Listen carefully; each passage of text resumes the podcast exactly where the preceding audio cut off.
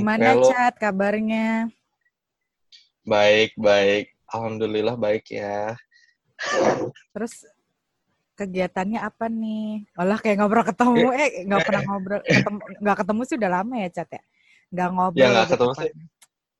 Iya, cuman ya ya fine fine aja sih sebenarnya. Cuman ya ya gitu deh. Mm. Sekitar lo masih aman Eh. kan? Tidak ada kerumunan yang aneh-aneh kan? Soalnya kan di Jakarta lagi ada kabar begitu deh. Orang-orang Kenapa pada yang- belanja lebaran gitu-gitu. Oh iya iya. Well itu di Ciledug sih sebenarnya. Ciledug itu Di Ciledug. eh, tapi bukannya kayak di Jakarta ada juga yang kayak gitu? eh well Ciledug itu kayak borderline-nya Mm-mm. Jakarta sama Iya. Tangerang sih. Tapi dia masuknya Tangerang sih. Enggak, maksud gue tuh kayak di Jakarta sendiri ada juga, bukan? Enggak ya? Di mana? Gue sih yang yang ya? gue dengar kayaknya di. Medan, Surabaya sama Ciledug sih. Eh, terus BTW BTW katanya kasir di mall itu ternyata ada yang positif dong kena Corona. corona. Iya. Terus habis itu orang-orang kayak panik gitu. Lagian sih aneh-aneh ya. Tapi lo tidak Iya, menyumbang itu kan, menyumbang permasalahan dengan berkerumun juga di sana kan? Enggak lah. Gue masih gue masih itu kok sensible gitu. Kalau ada kerumunan tentu gue jauhin ya kan. Hmm. Tapi so far stay at home, work from home masih fine. Um, uh, I've been putting on weight. Itu sih.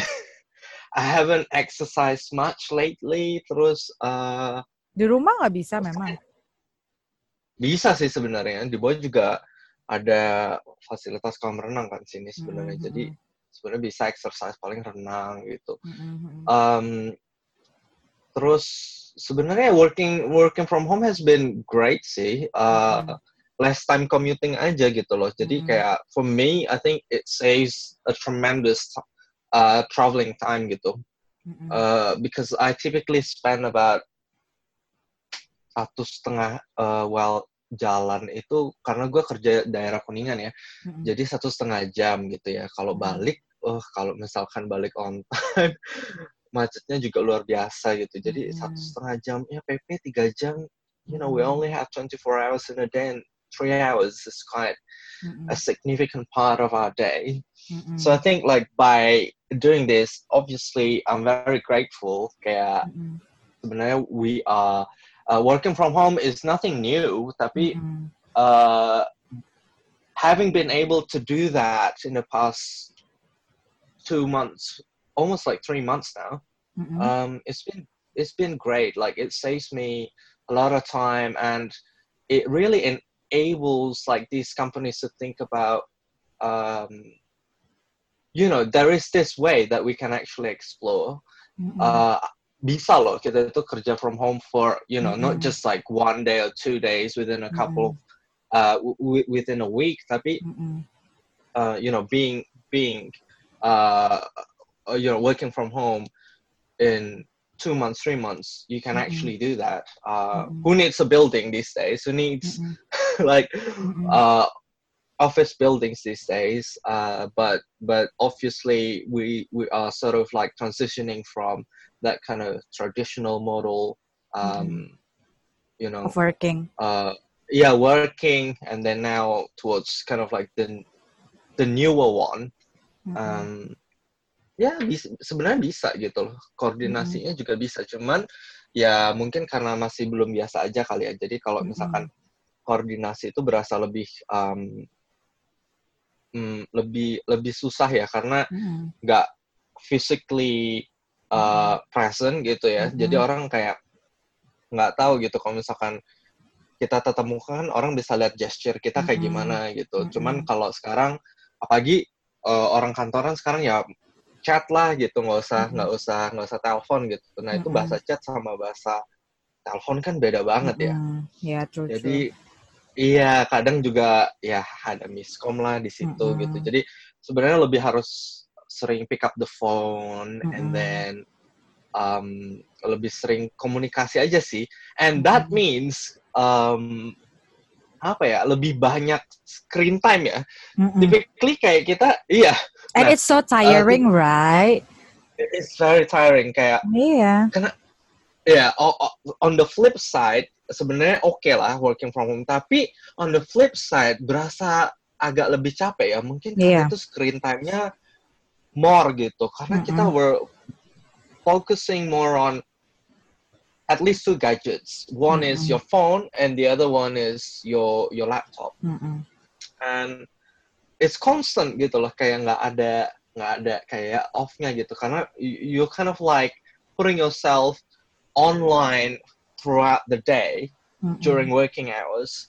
Um, so it's kind of it's kind of it's energy draining.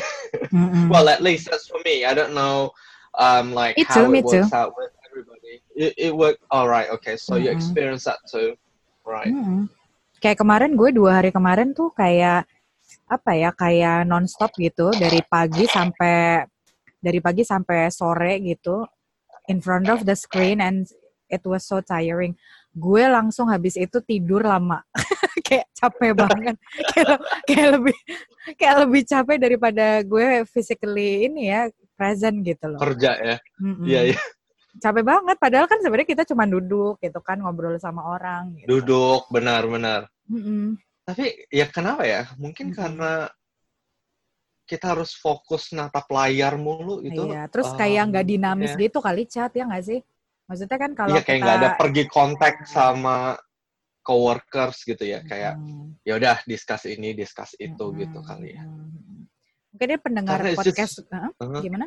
Enggak yeah, pendengar yeah, podcast sorry, sorry. gue, pendengar podcast gue kan mungkin kayak belum tahu nih, Richard, Richard nih uh, sebenarnya Oh udah, ya kita belum introduction. jadi kali ini teman-teman uh, aku kedatangan temen nih teman menulisku, J, namanya Richard iya. Wijaya. Bisa kenalan saya dulu dong, Richard, sama pendengar podcast Halo. gue. Halo, pendengar podcast Resti. uh, yeah. Jadi Richard ini tuh kerjanya di startup company gitu ya, Chat ya? Yeah, that's uh, right. And working from home is not really new for you, right?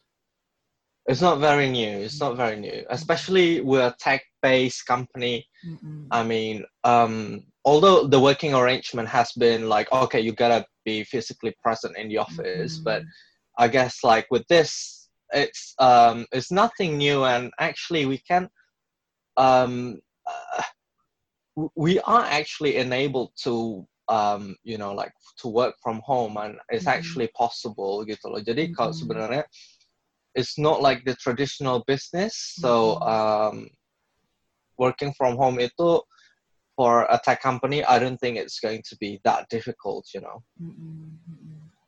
Iya, maksudnya kan kalau kayak di startup kan biasanya yang penting target lo tercapai gitu kan, target kita KPI kita tercapai gitu kan. Iya, um, sebenarnya kalau misalkan di startup itu lebih ke arah gimana ya, speed. Mm-hmm. Yang paling penting speed sih. Mm-hmm. Um, a little bit kind of like well, you gotta prioritize on certain things. Tapi uh, yang paling penting startup itu karena dinamikanya lumayan. Jadi Katannya kita harus fokus. Kita harus cepat ya. Iya harus cepat mm-hmm. gitu. Jadi speed over quality, sadly.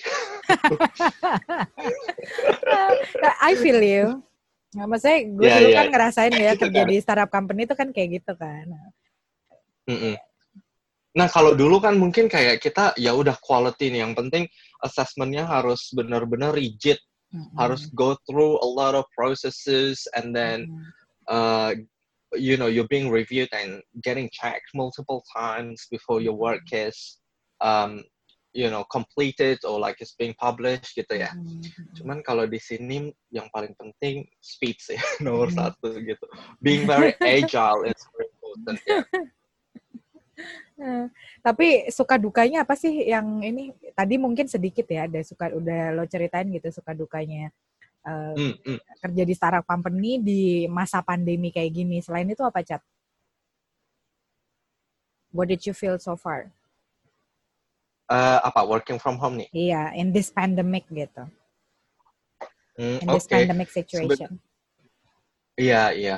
Jadi mungkin sama juga ya dengan uh, startup startup lainnya ya. Well, it depends on the very industry you're mm-hmm. working in. Tapi uh, di industrinya gue, Mm-hmm. Ini boleh boleh share sedikit gak?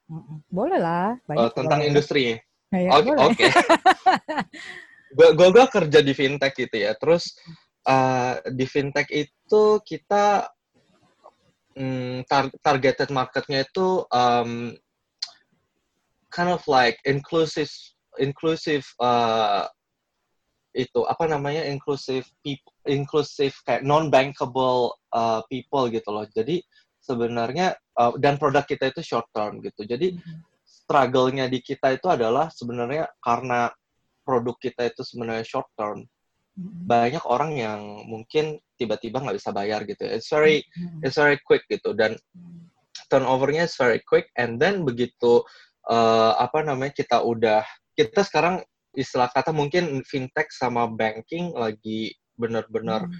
uh, tighten their uh, risk assessments gitu ya. Hmm. Jadi kayak nggak ngucurin duit dulu gitu. Nah kalau nggak hmm. ngucurin duit, kita nggak dapat duit juga gitu kan. Hmm. So obviously that has affected um, our resources gitu. Jadi hmm. kita, iya kita sebenarnya ya yeah, unfortunately we have to put some people at home terus juga beberapa dari tim gue juga being, being not only being put at home tapi juga ada yang cut kayak gitu. Mm -hmm. Jadi uh, itu sih yang sebenarnya agak agak sedih gitu karena with this whole pandemic uh, uh the economy is slowing down gitu. Mm -hmm. And uh, katanya katanya pemerintah juga kayak the first quarter itu juga uh, ekonomi just slows down much faster than anticipated. Jadi hmm, bagi bisnis gue, bagi industri gue sih ini lumayan ya. Bahkan uh, di tempat-tempat lain itu udah udah let go, udah lay off orang gitu. Mm-hmm. Kalau di tempat kalau tempat gue kan masih rumahin dulu, masih bertahap hmm, kali ya. iya, masih cut gitu. Nah, mm-hmm. uh, so, semoga sih nggak ada lay off mm-hmm. gitu loh. Um, kita berharap ya semua orang masih masih bisa bekerja kembali ya, terutama hmm. karena kita ngelihat, oke, okay, uh, eh, bulan Juni ada wacana nih dari pemerintah yang orang di usia di bawah 45 tahun kita bisa mulai kerja lagi. Um, mulai new normal. lagi. New normal, right? Ya, yeah, with, with the new normal gitu lah. Mm -hmm. uh, jadi hopefully sih orang mas uh, ekonomi mulai membaik ya.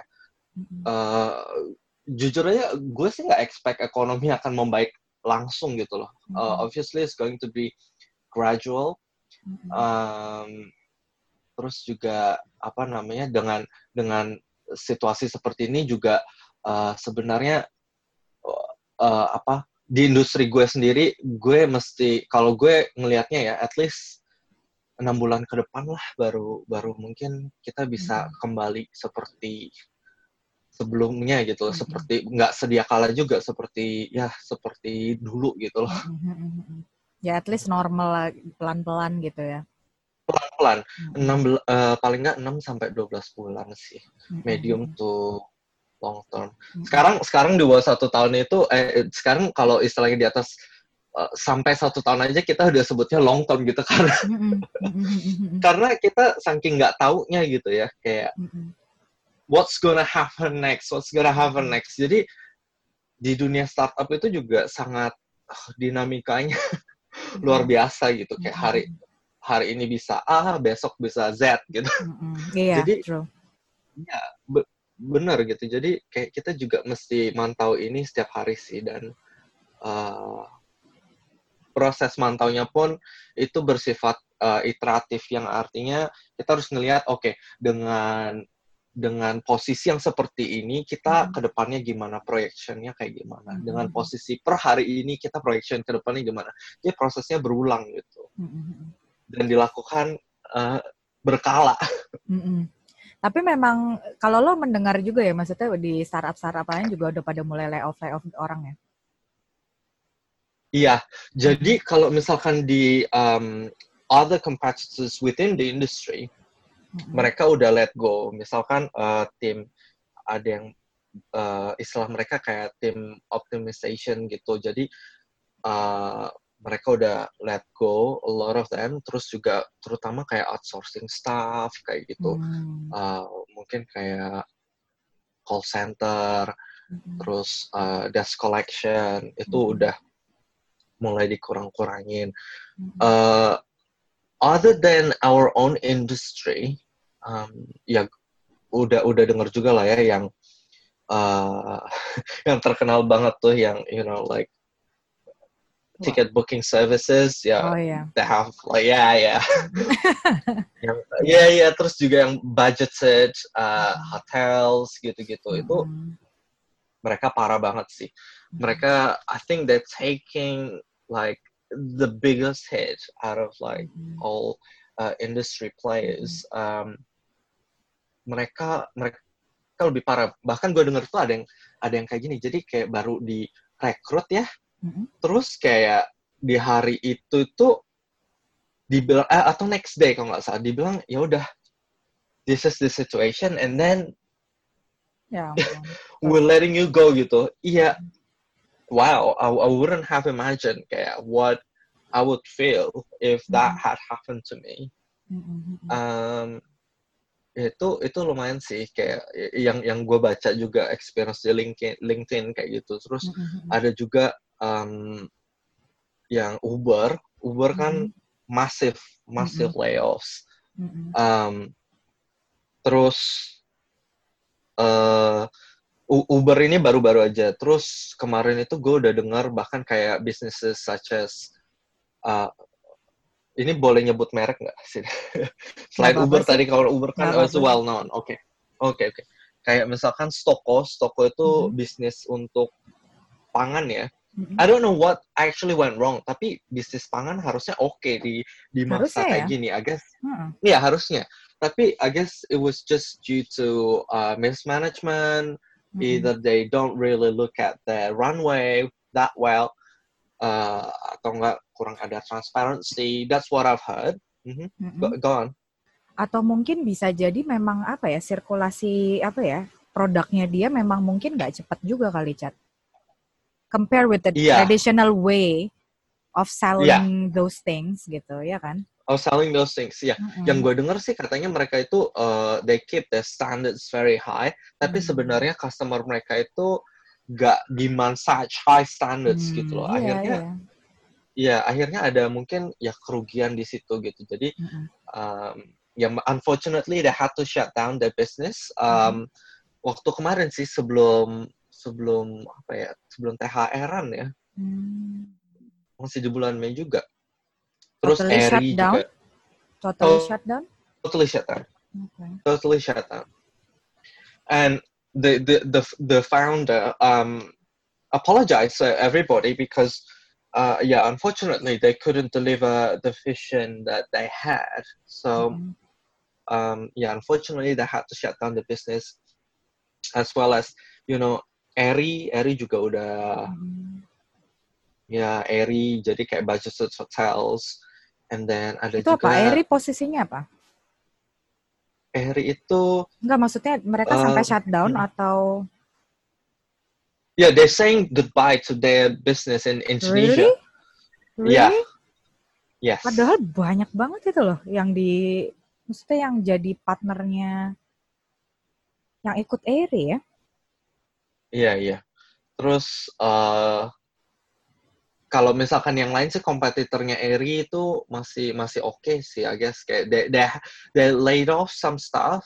Uh, I guess like you know yang ada logonya merah itu. Ya, ya. Itu they, they let go some of their stuff. Uh, what I've heard is about like 30% in China, in India, di Indonesia gue nggak tahu deh. Mm-mm. seberapa besar kayak gitu. Cuman staff mereka kan worldwide banyak banget gitu dan Mm-mm. unfortunately they have to let go some of their their stuff and then yeah I don't know. I don't know what the future holds for for their industries. Mm-mm. Um, ya karena ini sus susah banget sih kayak masih belum tahu. Sekarang aja kalau kita misalkan mau travel gitu ya harus ada surat ini, surat ini, surat ini Mm-mm, gitu. Sedangkan eh apa namanya ya nggak semua orang bisa maksudnya provide such documents lah ya. Sebenarnya Mm-mm, mereka perlu travel tapi nggak bisa provide such documents, so they hold themselves back. Oh mendingan gue gue nggak usah Mm-mm. travel gitu, nanti Mm-mm. aja gitu. Nah Mm-mm. um, so I guess like the recovery for these industries like hospital hospitality industry, um, transportation, services yang paling Mm-mm. yang paling parah sih kayaknya uh, ya service lah ya. Mm-mm. Uh, terus uh, yaitu hotel Mm-mm. Flight, itu sih nggak tahu. Flight fli- juga ya, lumayan. flights. Yes. Mm-mm. Uh, we don't know kayak when when when it's actually going to recover.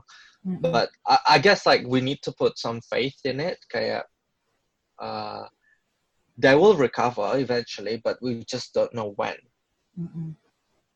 maybe with the new normal they're, they're, they're gradually uh recovering nanti mungkin ada vaksin juga ya hopefully ya sometime soon Mm-mm. atau some kind of like uh you know medical invention of some sort to you know help cure all the patients Mm-mm. um or even like herd immunity that's like Yeah. that's that's a natural cure uh in ourselves um Mm-mm. yeah so i guess Dan we- most we- of we us, just- most of us Uh-uh. have to be affected first, right? To have the herd That's immunity, iya kan? Yeah that's what i've heard yeah Itu angka besar loh Um, untuk orang Indonesia, ya kan? Kita kan jumlah penduduknya besar. Iya. tujuh puluh lima gitu. persen ya kalau nggak ya tujuh puluh lima persen harus Or more than dulu. that, I think. or more than that ya Mm-mm. Terus kayak Gitu gue sedih juga sama kayak teman-teman kita kan sebenarnya nih pertemanan kita kan banyak yang kayak freelancer-freelancer yang depend on ini juga ya chat apa sama startup company gitu. Misalkan kayak iya em, kayak content writer kayak gitu-gitu kan atau content creator yang memang kerja untuk startup gitu. Itu mereka udah kayak gue udah dapet curhatan sih dari kayak mereka-mereka kayak udah Heeh. udah nggak ada job, udah stres banget gitu. Iya kan? iya iya Uh, bahkan salah satu teman gue juga udah bilang gitu ya uh, dia juga freelancer Mm-mm. Uh, ya income-nya decrease dramatically dari yang sebelumnya mungkin um, ya bisa dapat sekitar berapa gitu ya sekarang Mhm. cuma 25% dari yang Mm-mm. yang yang normal gitu Mm-mm. nah itu sih uh, yang yang parah karena kalau freelancer di ekonomi well in this gig economy aja sebenarnya freelancer itu ya uncertain juga sih kadang Mhm. dapat job kadang enggak gitu ya apalagi Iya. yang kayak gini gitu yang yang bahkan yang sebagai pegawai kantoran aja yang yang statusnya udah kon- eh, karyawan karyawan tetap gitu ya bukan karyawan kontrak lagi mereka aja eh, di PHK gitu apalagi Mhm. apalagi freelance gitu Mm-mm. nah Mm-mm. itu sih the struggle Kalau- is real Iya. Kalau menurut lo tuh kayak bidang apa sih sebenarnya yang masih bisa survive nih sekarang ini? bilang apa yang bisa survive Mhm. oke Eh, yang bisa survive menurut gue udah pasti healthcare Mm-mm. jadi kalau misalkan di sini pendengar podcast Resti ada yang main saham juga gitu ya kayak ada yang trader nah itu mungkin bisa beli ya Mm-mm. sahamnya Iya. healthcare terus um, terus Logistik kali healthcare ya? services logistik ya Mm-mm. logistik I used to work with uh, one of one of the um, kind of like new, startups juga logistik dan mereka dapat funding gede banget gitu loh. Jadi j- uh, bukannya sekarang itu nggak ada funding yang masuk ke Indonesia ada tapi Mm-mm. venture capitalnya obviously they're looking to uh, they're getting picky lah. Jadi Mm-mm. spesifik industrinya dilihat juga terus juga manajemennya siapa nih kayak gitu. Nah Mhm. logistik oke. Mm-mm. Terus uh, e-commerce so pasti booming semua orang beli apa-apa online sekarang jajanan juga online. Uh, delivery services masih oke kalau menurut gue. Gitu. Jadi yang yang yang seperti ini bahkan yang ya untuk basic kayak primary uh, needs juga kayak misalkan untuk makanan kan kita tahu lah ada jual buah-buahan online, sayuran Mhm. online. Nah itu Mhm. they getting like um, more attraction. Bahkan salah satu artikel yang gue baca itu growth mereka lima kali lebih Wah. besar daripada yang sebelumnya gitu loh. Jadi Mm-mm. um, some of them even like had to shut down their um, not shut down but suspend their operations for um, a little while just to sort out their orders karena mereka overwhelming banget volumenya overwhelming hmm. jadi oke okay, shutdown dulu ntar kita resume our services hmm. gitu loh hmm. terus kayak mungkin gitu. ini ya kayak internet ya. provider gitu-gitu ya kayak streaming nah, streaming apps streaming our company ya itu laris banget sih ya nggak ya streaming apps uh, itu laris banget karena entertainment udah move hmm. ke situ semua gitu jadi entertainment industry udah apa ya namanya ya orang uh, orang itu udah getting more personalized with their entertainment services. Jadi mm-hmm. Netflix so pasti. Aku yakin setelah pandemi ini streaming juga akan lebih kenceng sih karena maksudnya kayak orang jadi makin tahu kayak oh I can do this gitu even without meeting people directly gitu. Maksudnya yeah. oh kita, kayak gue nih misalkan podcastan oh ternyata bisa ya sama temen yang jauh gitu yang mungkin agak uh, agak susah banget gitu untuk ditemuin gitu misalkan. Ternyata bisa kayak yeah, gitu, yeah. gitu loh. Terus misalkan kayak bisa. orang create something gitu tapi virtually oh ternyata bisa kayak gitu gitu loh. Jadi menurut gue kayak dalam kondisi yang terpaksa kayak gitu tuh kayak orang jadi menemukan the new way of creating something. Yeah. ya kan? Ya nggak? Benar benar benar something that probably has never been thought of before. Mm-hmm. Jadi yang uh, ya kita nggak pernah ya ada sih, cuman kita belum pernah coba aja gitu kan. Mm-hmm. Tapi sekarang uh, with this pandemic ya udah mm-hmm. kita coba aja ya this new mm-hmm. this new ways that mm-hmm. well maybe not so new tapi exploring mm-hmm. these more. ways anyway more yeah. yeah. yeah. Mm-hmm. yeah. Terus tadi lo kan sempat singgung-singgung masalah investor gitu ya, chat misalnya kayak uh, bukannya nggak ada hmm. investor yang nggak mau sih, tapi mereka kayak jadi lebih hmm. picky gitu. Tapi kalau untuk sekarang sebenarnya hmm. udah banyak nggak sih kayak investor yang udah kayak mulai ninggalin startup-startup yang base-nya ada di Indonesia? Um, kalau menurut lo gitu? Kalau ya, kalau misalkan mereka foreign equity ya, jadi kalau misalkan di accounting itu ada ada istilahnya apa namanya you getting financed by one uh, liabilities satunya lagi equity gitu kalau mereka financingnya equity ya otomatis mereka nggak bisa secepat itu ngambil ngambil uang hmm. mereka gitu terus hmm. juga bayangkan kan startup masih loss making ya jadi belum hmm. ada uang yang untuk di masih bakar duit investor. gitu ya iya masih bakar bakar uang kayak gitu nah kalau misalkan uh, apa namanya investor yang kasih uang dalam bentuk uh, liabilities hmm. terus juga mungkin apa ya namanya um, out terms-nya itu enggak uh, kayak misalkan oh payable on demand kayak gitu obviously hmm.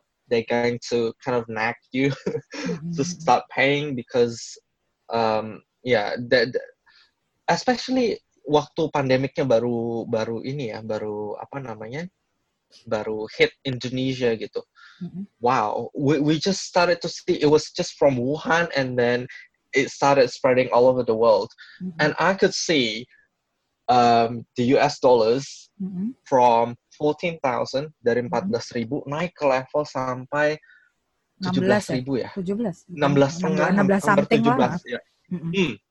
Hmm. wow, itu itu sebenarnya ya kita bisa lihat juga dari perdagangan indeks saham juga itu udah dan indeks indeks saham bursa hancur banget.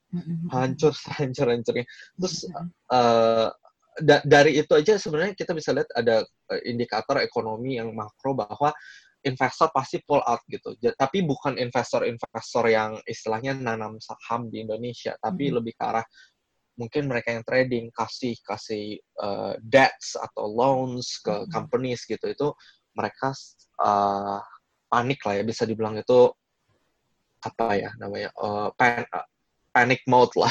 Hmm. Jadi mereka juga ya udah gencar-gencarnya aja gitu buat narik narik uh, uang dari dari apa yang mereka investasikan di Indonesia kayak gitu. Hmm. Tapi sekarang sih uh, mungkin mereka udah lebih calm down ya. Jadi hmm. kita bisa lihat juga dolar udah mulai turun gitu. Sekarang ke hmm. level 14 14 level yang tinggi lah, hampir 15 ribu, hmm. kemarin 15 ribu terus turun-turun lagi.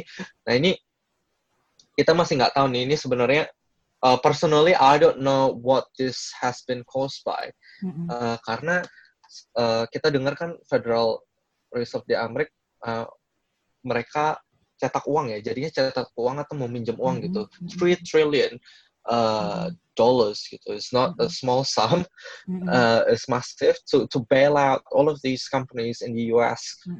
Just to tell, requesting them actually more specifically not to lay off their their staff, their their resources. So uh, actually ini ini mungkin ada kait uh, ada kaitannya ke situ gitu. Jadi sentimen itu itu kan karena kalau seandainya kita cetak uang lebih banyak gitu ya Mhm. ke ke eh, yang didistribusi di apa masyarakat lebih banyak otomatis inflation akan lebih tinggi gitu ya. Mm-mm. Terus kita nggak tahu nih apakah orang sekarang udah mulai nggak pegang dolar lagi Mm-mm. uh, akibat itu atau seperti apa gitu karena kita nggak tahu ini dinamikanya akan akan seperti apa gitu. Hmm. Mm-mm. apalagi ntar bakal ada presidential rally di di November ya kalau Ya nggak salah ya. November, November. itu kan bakal it will still be uh, on Mm-mm. set. Trump uh, ya kita mesti kita Katanya sih penentuannya sih sebenarnya sebelum November sih katanya. Kayak Nah, itu. ada ada masa-masa penting tuh kayak September, Oktober katanya sih kalau dari orang-orang yang memandangnya dari segi ekonomi ya gitu. I don't Iya, know. mungkin ini Mungkin. Ya, mungkin ini juga salah satu siasat sih, strategi Trump untuk win the hearts of the Americans. I don't know. No, it's all it's all it's all politics gitu loh. At the end Iya. of the day, like it's all politics. So Politics and business, Uh, right? and business, yeah. So uh, not only to help, you know, like the Americans, um, tapi juga mereka, ya, if if I were Trump, like I would just be thinking about like you know securing my position for the next presidential election as well, gitu loh. Jadi, hmm, ya maybe ini salah satu sias- siasatnya dia. gitu. Tapi ada tapi ada teori yang lain sih kayak ada yang bilang it's not Apa? Trump gitu. It's not Trump gitu tapi kayak lebih globalis yang sebenarnya lawannya Trump ada yang bilang yang bikin ya. Karena kayak Oh, Iya. dari dari yang mana? itu yang Lo nonton apa? Lo nonton apa? ya ya ya YouTube Iya. kan. Iya pokoknya kayak iyalah ada ada yang bilang gitu lah. Lo nonton apa? Lo nonton apa dari siapa? Iya iya. Yang itu kan eh depannya D. Hah, Dek. Ini bukan. Eh, itu channelnya. Oh beda channelnya. ya, ya channel. Iya, itu channelnya depannya D kan, tapi kayak the Oh iya, person iya, iya. the person start with M, right? Iya kan? Ah iya iya iya. BM, BM lah. Ya, ya. Iya, iya, iya. iya, Tapi- iya. tapi itu masuk akal sih. Tapi itu masuk akal juga sih. Eh, logical sebenarnya, Mm-mm. tapi menurut gue terlalu fancy ya. Mm-mm, Menurut gue terlalu fancy gitu. Ya bisa jadi, tapi y- yang nggak tau lah. Kayak istilahnya sekarang ya udah orang emang di pada well, di kejadian hari-hari aja gitu. People like to blame others for Mm-mm. the things they have done gitu loh. They don't take the responsibility for their own actions. Nah sekarang begini gitu. Apa, Mm-mm. maksudnya apalagi ada trade war, ada apa Mm-mm. segala apa segala. Mm-mm. Well, uh, kita nggak tahu ya seperti apa gitu. Mm-mm. Tapi the the good thing about that is that uh, sekarang justru Amerika kan mau nambah manufacturers di Indonesia gitu. Kemarin kan Mhm. sempat ada uh, lihat berita tuh kalau nggak salah di Jawa Tengah ya akan dibuka pabrik gitu. Jadi sebenarnya bisnisnya flow dari uh, Cina gitu ya karena Amerika sentimen sama Cina akhirnya turun uh, bisnisnya ke Indonesia. Fortunately nggak tahu. um, Ya mungkin ini bagus bagi perekonomiannya kita gitu loh. mm-mm. Mm-mm. Oke, terus kayak antisipasi-antisipasi para pelaku startup saat ini kayak gimana, Cat? Misalnya kayak mungkin dari start Hmm. from your startup gitu. Antisipasinya di dalam kondisi kayak gini nih. Um, Tarik nafas. lebih ke arah ya lebih nah karena karena sebenarnya kita itu um, apa ya ya kita harus ya kalau misalkan di startupnya gue ya kita lebih Hmm. konservatif aja sih. Jadi lebih ngeliat oke kita harus jaga-jaga diri aja kapan ekonomi bisa membaik and then we test the water again gitu loh. Eh, sekarang kan bisa dibilang keran itu lagi ditutup ya jadi nggak ngucur gitu. Terus kalau misalkan kondisi ekonomi udah membaik, mungkin kita will start looking at other players gitu loh. Mm-hmm. Uh, other players yang mana duluan yang udah mulai ini ya sama-sama lihat ya lihat satu sama lain gitu ya siapa yang mulai berani gitu karena ini akan mendorong perekonomian Indonesia juga gitu loh. Kan kalau yang sana udah jalan, oke okay, gimana nih mereka? kita juga harus observe juga gitu. Jadi sekarang mungkin entah bank juga gue rasa akan kayak gitu sih bakal ngeliat satu sama lain. Oke siapa nih yang berani taruhan? Dulu nih uangnya bakal kembali nggak nih? Gitu. Terus yang kayak berhasil mana terus kayak akan iya, iya terus baru uh, oke okay, baru niru kan? gitu. iya ya baru niru. Gitu deh. Jadi itulah. Uh, kayak yeah. gitu. Jadi uh, challenge-nya sih sekarang ya itu untuk not just fin uh, apa namanya fintech atau enggak untuk um, uh, tech tech apa startups gitu ya. Mm-hmm. Tapi untuk traditional business juga itu kendalanya pasti di cash flow. Mm-hmm. Karena ya obviously revenue-nya slump mm-hmm. gitu ya, tapi ada fixed cost. Mm-hmm. Fixed cost ini harus di-maintain sampai berapa lama. Mm-hmm. Nah, in the event that sebenarnya revenue kita nggak bisa kendalikan gitu karena kondisi begini mau seperti apa gitu slump mm. kita nggak bisa kendalikan itu yang bisa kita kendalikan fixed cost ya udah mm. kita harus hemat-hemat sama resources yang mm. ada gitu kayak mm. jadi mungkin minta nego sama uh, management building untuk turuni apa harga sewa harga misalkan. sewa kantor ya terus juga ya itu ada dari segi uh, human resources pun ada yang di being put at home, ada juga yang hmm. harus ada pay cuts kayak gitu. Hmm. Uh, jadi jarak-jarak eh, uh, strategi seperti itu sih yang mesti ditempuh untuk uh, mengatur cash flow ya, menjaga liquidity-nya company hmm. gitu. Karena kalau seandainya kita ya udah bayar-bayar aja terus nggak nggak tutup keran apa segala nggak kurangnya nggak cut cost apa segala nah kita juga pasti uh, akan shutdown uh, earlier deh. Mm. Dan iya dong kayak gitu. Jadi nggak mungkin mm. juga gitu. That's the only uh, logical or rational mm. choice we could mm. take. Uh, dan dan apa ya kalau misalkan ya di bisnis bisnis uh, di, di kala-kala seperti ini sih pasti vendor itu makin hmm. ganas gitu loh ya. Hmm. Nagih-nagihin utang. Nagih -nagih, gitu. iya, iya. Karena mereka juga butuh iya. gitu kan. Karena mereka juga butuh gitu. Hmm. Karena mereka juga butuh dan mereka tahu mereka harus jaga liquidity-nya mereka. Hmm. Jadi mereka juga makin garang gitu loh, hmm. makin ada taring gitu. Terus kalau boleh kasih tips-tips nih, Chat, kayak buat para pengusaha muda biar survive tuh gimana nih? Tips-tipsnya sendiri hmm, apa ya? Uh, bagi gue sih cash flow ya. Pertama cash flow sih penting banget itu kalau hmm. seandainya kita dijaga uh, ya. dan bisnis apa pun lah dijaga gitu ya. Hmm.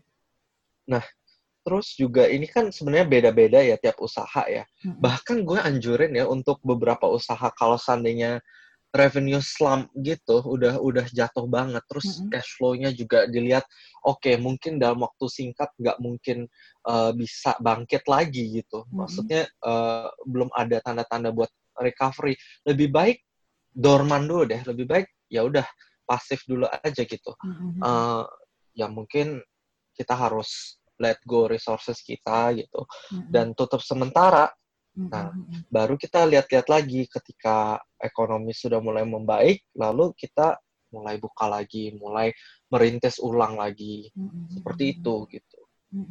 Daripada daripada sebenarnya apa daripada uh, bisnis merugi terus gitu loh. Istilah istilahnya Jadi kan buang duit terus ya. Terjunnya, ya buang duit terus, terjun lebih dalam gitu. Jadi mungkin dorman dulu aja gitu. Ya Aduh, itu aja. Sih, gitu ya maksudnya memang sulit ya? Iya kondisinya kondisinya yeah. seperti ini sih. Gue ngebayangin Dan sih kalau yang teman-teman yeah. kayak peng, yang usaha gitu, aduh udah udah pasti tiap malam nggak bisa tidur kali. Pusing. pusing, pusing banget pusing pasti, banget. pusing banget pasti. Ya. Pasti pastinya pusing banget. Bahkan uh, kita nggak tahu ya, maksudnya di, di, di tempat lain bahkan ngerombak bisnis modelnya 180%. Mm-hmm. Uh, jadi kayak misalkan yang bisnis perhotelan gitu bukan mm-hmm. lagi apa ya? Bukan lagi mereka itu stay per hari, mm-hmm. tapi mereka udah open kayak ya udah kayak satu bulan gitu, dua bulan mm-hmm. berapa kayak gitu. Bahkan udah kayak gitu gitu loh. Mm-hmm. Just to survive. Mm-hmm. They they doing that just to survive gitu loh supaya mereka nggak harus uh, eh, PHK karyawan mm-hmm. supaya mereka mungkin yang ada uh, tanggungan untuk cicilan ke bank juga mesti mm-hmm. uh, masih bisa bayar gitu mm-hmm. itu sih sebenarnya mm-hmm. tapi kalau lo masih bisa tidur kan Cat syukurnya masih bisa gitu bahkan kita masih bisa ketawa-ketawa ya tiap hari ya untung kalau... iya Ya, wah sekarang kalau masih kita masih ada job aja udah syukur deh. Iya udah syukur banget iya. iya. Syukur, iya. syukur banget, syukur uh, banget gitu. Uh, uh, betul betul. Maksudnya kayak masih bisa masih bisa apa ya ngerasain payday tiap bulan gitu kan apalagi yang masih dapat THR yeah. udah bersyukur banget sih gitu. Karena di luar sana benar, banyak benar. banget yang bahkan ya boro-boro mikirin THR gitu ya, Cat. Maksudnya kayak mungkin udah ada yang dibayar setengah gitu kan kayak kita dengar dari teman-teman kita juga atau misal mungkin udah nggak ada penghasilan sama sekali kayak gitu gitu kan tuh sedih banget. Bener kan? Iya benar-benar hmm. makanya kalau kalau misalkan lagi seperti ini tuh sebenarnya kalau apa ya ada uh, advice gitu uh, financial advice kalau seandainya lagi kayak gini sebenarnya kita perlu emergency fund sih. Hmm. yang namanya emergency emergency fund itu kita harus set up untuk at least cover enam bulan. Enam bulan ya. Iya, enam bulan kebutuhannya kita gitu. Nah, yang maksudnya kayak kalau normally kan kita hitungannya eh sama ya enam bulan juga sih, iya kan? Maksudnya secara mungkin, keuangan mungkin, kan enam bulan juga. Enam bulan. Jadi mungkin kalau misalkan kita itu butuhnya, misalkan kita pengeluaran kita 5 juta gitu ya per bulan. Mm -hmm. At least ada savings lah sekitar 30, 30 juta, juta untuk cover 6. Iya, inilah yang dinamakan cash buffer gitu. Jadi at least mm -hmm. kalau ada keadaan-keadaan darurat seperti ini, nah at least kita masih ada uh, apa tabungan gitu, masih ada savings yang masih kita bisa pakai. Terutama apalagi kalau seandainya kita udah uh, apa namanya nggak ada kerjaan lagi gitu. Nah, income kita dari mana? Sampai kondisi ekonomi membaik, at least uh, tabungan bisa dipakai untuk bertahan sementara. Seperti itu sih. Setuju gitu. banget sih. Maksudnya gue juga berpikir kayak gitu sih dari awal pandemi itu, aduh, gaya hidup semua tuh kayak harus direm semua untuk bisa saving more gitu kan. Karena kita nggak tahu nih ke depannya kondisi kayak apa kan. Bener bener. Hmm. Yang udah kadung basah kayak misalkan udah kadung basah ya udah gue nggak ada gue nggak ada tabungan nih untuk cover 6 bulan expenses hmm. gue nih otomatis gaya hidup harus di flip rem, gitu, iya, harus di iya. rem banget, mm-hmm. rem banget, udah nggak ada uh, gas sama sekali, gigi udah parkir, ganti gigi parkir.